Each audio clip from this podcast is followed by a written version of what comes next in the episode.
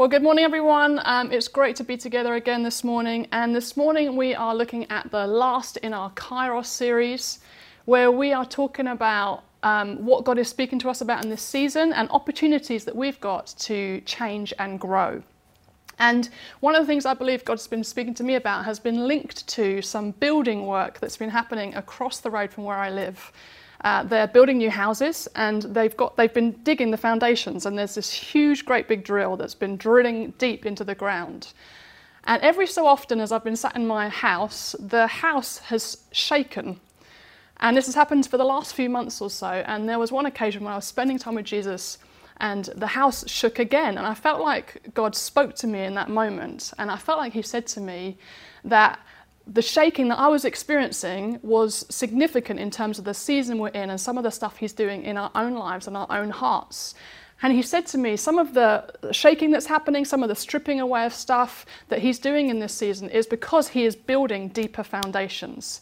It's because he wants to take stuff deeper in our hearts and put what's most important at the front, front and center, which is our relationship with him and our pursuit of him. And so I just want to talk um, this morning about a couple of the key foundations that I feel like Jesus is really wanting to dig deep in our hearts in this season. And we're going to look at it based in 2 Corinthians chapter 4, starting at verse 7. But just to give you some context before we get going, in the lead up to this passage, the Apostle Paul is painting a beautiful picture of the glory of the new covenant. He's talked a bit about Moses, who was under the old covenant before Jesus, and he's talking about the fact that Moses encountered so much of the manifest presence of God and God's glory that he had to actually cover his face with a veil because people couldn't stand to look at the glory of God that was coming out of him. And then he starts to talk about the new covenant that we're now in because of Jesus. And in chapter 3, verse 10, he makes this staggering statement. Listen to what he says. He says, The first glory was not glorious at all compared with the overwhelming glory of the new way. So if the old way, the old covenant, which, which has been replaced, was glorious, how much more glorious is the new, which remains forever? Paul is saying what Moses encountered in the old covenant was glorious, but it's, it's far superseded by the new covenant that we now live in. And when we get to chapter 4, verse 7, Paul is still reflecting on the new covenant and the great news of Jesus and what his death and resurrection means for us. And in chapter 4, verse 7, he says this We now have this light shining in our hearts, but we ourselves are like fragile clay jars containing this great treasure. This makes it clear that our great power is from God, not from ourselves. I just want to pause here for a moment and say, I believe that the first foundation that God is wanting to really drill into our hearts in this season is the fact that we carry great treasure. Paul recognizes in this verse that we are weak, that we're fragile, that we mess up, we get stuff wrong. In fact, he likens us to a fragile clay jar. How many of you can relate to feeling like a fragile clay jar? And Paul actually says, look, this is actually a really good thing. He says this is good because your life is meant to point to God. You know, the truth is that people are meant to see how we trust and how we forgive and the hope we carry and the joy we carry. And they're meant to see our perseverance in affliction and our courage in revealing Jesus to people. And they're meant to say, wow, there must be a God. How? There's no way that that person could achieve that and do that. There must be a God. Our lives are meant to point to Him. And when we read this scripture, I wonder if many of us can relate to the fact that we are like fragile clay jars, and that's easier for us to get our heads around, and maybe we focus mostly on that bit. But I wonder how many of us have ever spent time meditating on the fact that we have been given great treasure to carry. And Paul recognizes that we've been given great treasure. You know, the great treasure of the new covenant, the great treasure of the life changing reality of Jesus and what he's achieved for us on the cross, which means that we now get to come into relationship with our Heavenly Father as sons and daughters. It changes everything.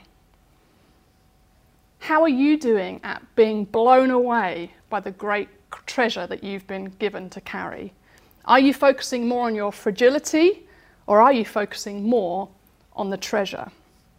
And uh, just a couple of weeks ago now, I was with a friend at the river, and we just decided we'd take some time to pray. And so I just began to reflect on the good news of the gospel and just began to thank God for stuff. I was like, Thank you, God, that you love me. Thank you that you're kind. Thank you that you've got good purposes for my life.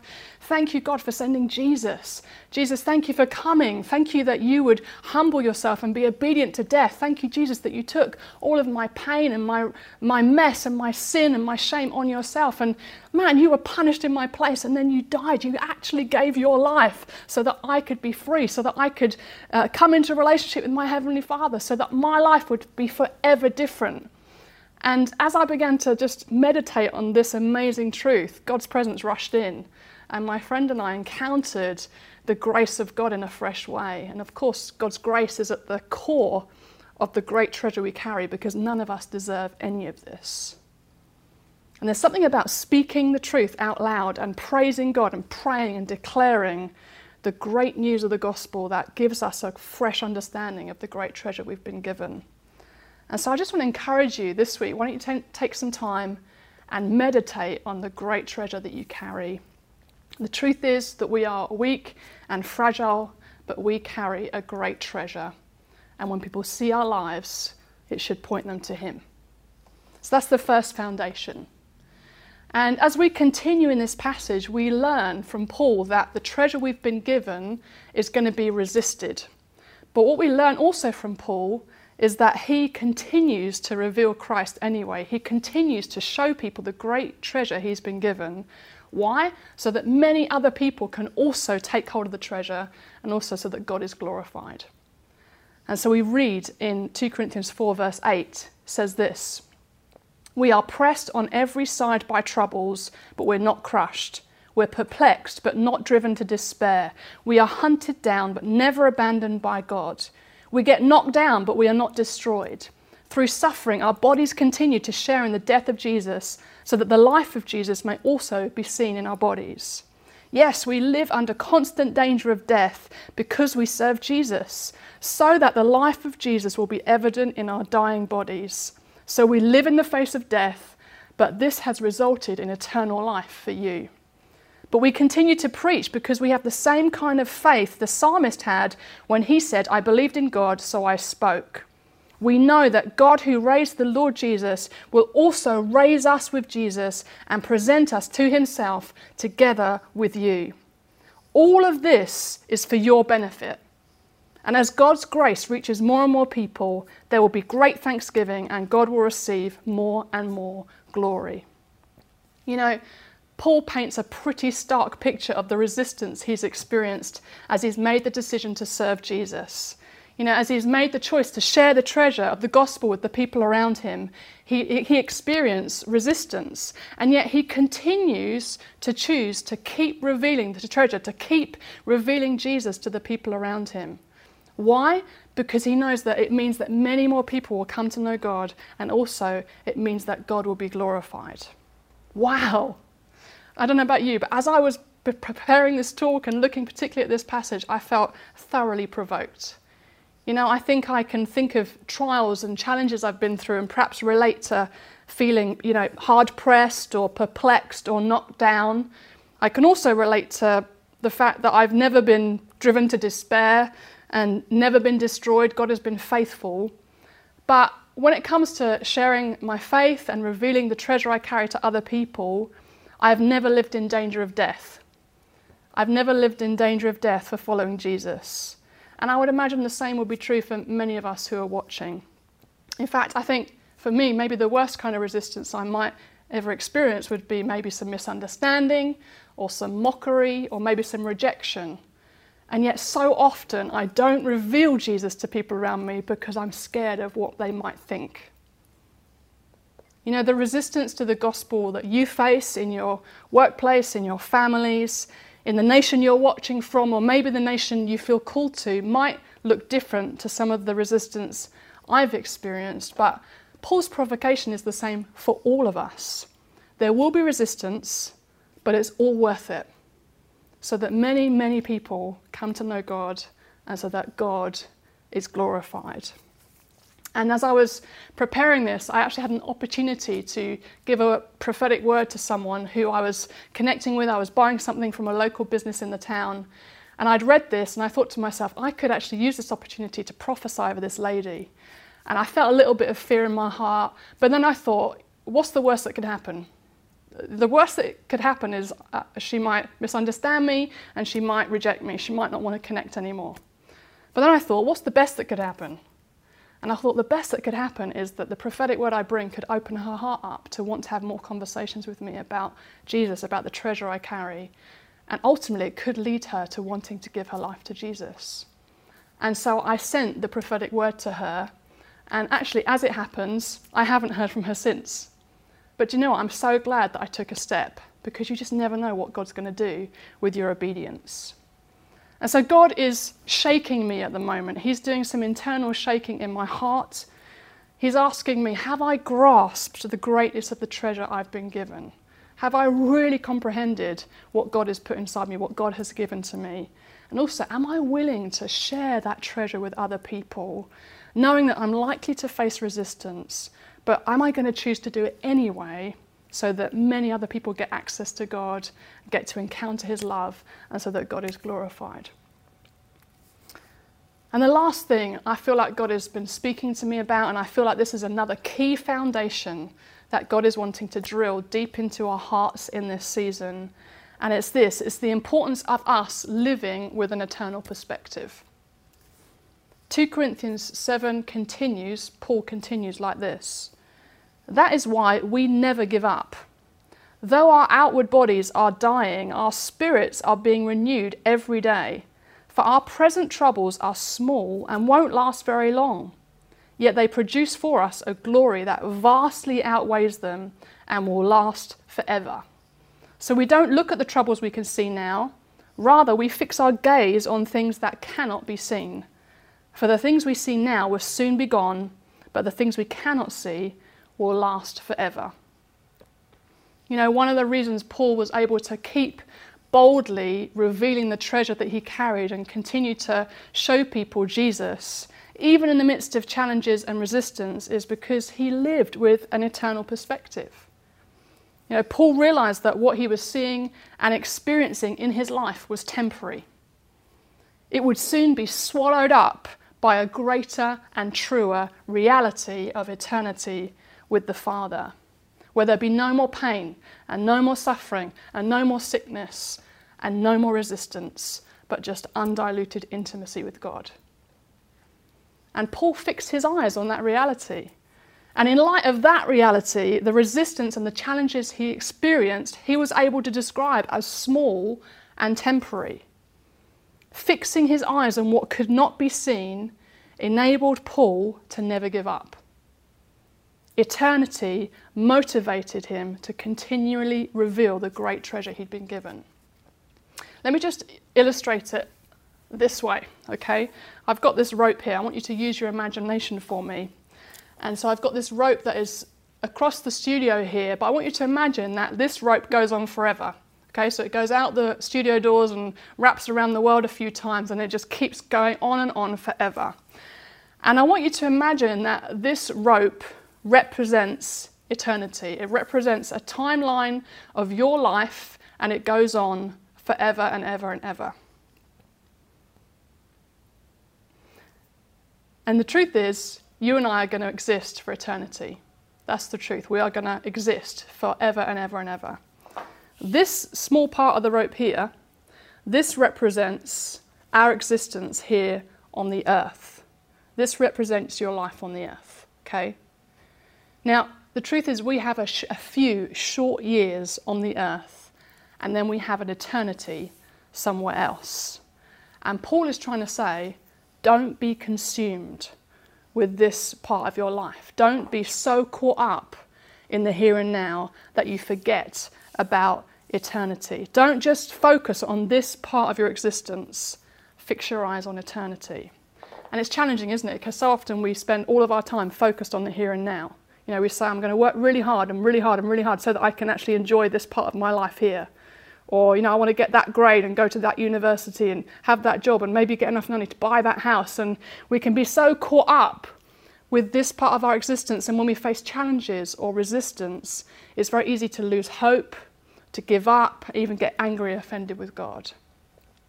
Paul's exhortation to us is look up, lift your gaze, fix your eyes on the things that you can't see, focus on eternity.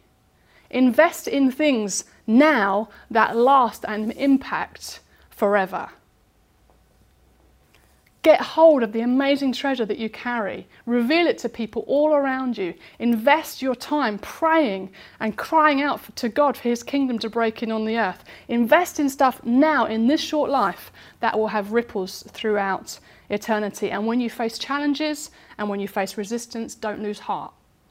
Don't give up. See your circumstances in the light of eternity, in light of forever, so that you can say, like Paul, that your troubles are actually small and temporary against the backdrop of eternity. I just want to finish by reading a story from this great book. It's called Tramp for the Lord. It's about Corrie ten Boom and the travels that she had around the world to share Jesus with people. And um, there's just one story in this book which I think epitomizes someone who has got hold of this stuff, has got hold of these foundations. Uh, it's clear that they understand the treasure they carry. Um, it's clear that they've experienced resistance and they know what that's like, but it's also clear that they have an eternal perspective and they, inve- they are investing now in everything that's to come. Let me just read this story to you. It says this The old woman was lying on a small sofa propped up by pillows. Her body was bent and twisted almost beyond recognition by the dreaded disease of multiple sclerosis. Her aged husband spent all his time caring for her since she was unable to move off the sofa. I walked across the room and kissed her wrinkled cheek. She tried to look up, but the muscles in her neck were atrophied, so she could only roll her eyes upward and smile. She raised her right hand slowly in jerks. It was the only part of her body she could control, and with her gnarled and deformed knuckles, she caressed my face. I reached over and kissed the index finger of that hand for it was with this one finger that she had so long glorified God. Beside her couch was a vintage typewriter. Every morning, her faithful husband would rise praising the Lord, and after caring for his wife's need and feeding her a simple breakfast, he would prop her into a sitting position on the couch, placing pillows all around her so she wouldn't topple over. Then he would move that ancient black typewriter in front of her on a small table. From an old cupboard, he would remove a stack of cheap yellow paper and then with that blessed one finger, she would begin to type. All day and far into the night, she would type. She translated Christian books into Russian, Latvian, and the language of her people, always using just that one finger. She typed out the pages. Portions of the Bible, the books of Billy Graham, Watchman Nee, and Corrie ten Boom all came from her typewriter, and that was why I was there to thank her. Not only does she translate their books, her husband said as he hovered close by during our conversation, but she, all, she, she prays for these men every day while she types. Sometimes it takes a long time for her, her finger to hit the key or for her to get the paper in the machine, but all the time she is praying for those whose books she's working on. And when I read that, I thought, wow, so challenging. There's someone who understands that she carries a great treasure that she has a significant purpose on this earth, someone who understands challenges and trials and resistance, and also someone who is living with an eternal perspective, who's investing now in what is going to count forever. And so I just want to encourage us let's, let's allow God to take those truths, to take those foundations deep into our spirits in this season. And I'm just going to pray for us. Yeah, thank you, Father, for your presence. Thank you for your truth I just want to pray for you, particularly if you're watching this morning and you don't yet know Jesus. I just want to say to you, there is a great treasure available for you. There is a very great treasure available for you. And I just want to encourage you, if you've never given your life to Jesus and you, you're thinking, actually, I want to tap into this life that you've been talking about, then I want to encourage you to just pray. Just ask Jesus to reveal himself to you. Ask Jesus to come live in your heart. Give yourself to him. And uh, yeah, Father, I just pray for anyone watching who doesn't yet know you, Father, would you reveal yourself right now? Would you come close? Would you draw near? Would you speak to them? Father, I thank you that you are the answer for everything they need, God. That living for you is the best decision we could ever make. I just want to encourage you, if that's you, to get in touch with us, send us an email, because we would love to connect with you and just send you some more information about what it means to follow Jesus. But for the rest of us, why don't you just put your hands out? I'm just going to pray. Father, I just want to thank you that you have given us a great treasure. Jesus, I pray that you would blow our brains with the enormity of the treasure we've been given, of the beauty of the gospel. Pray, God, give us revelation that changes how we live. And Father, I pray that we would be a church family who lives with a heavenly perspective, who fixes our eyes on eternity, so that no matter what resistance we face, no matter what challenges we might come across, we would continue to share the treasure you've given us, to give the treasure away to the people around us, so that many, many, many more people would come to know you, and so that, Father, you would be glorified in us and through us. I pray for these things in your precious name, Jesus. Amen.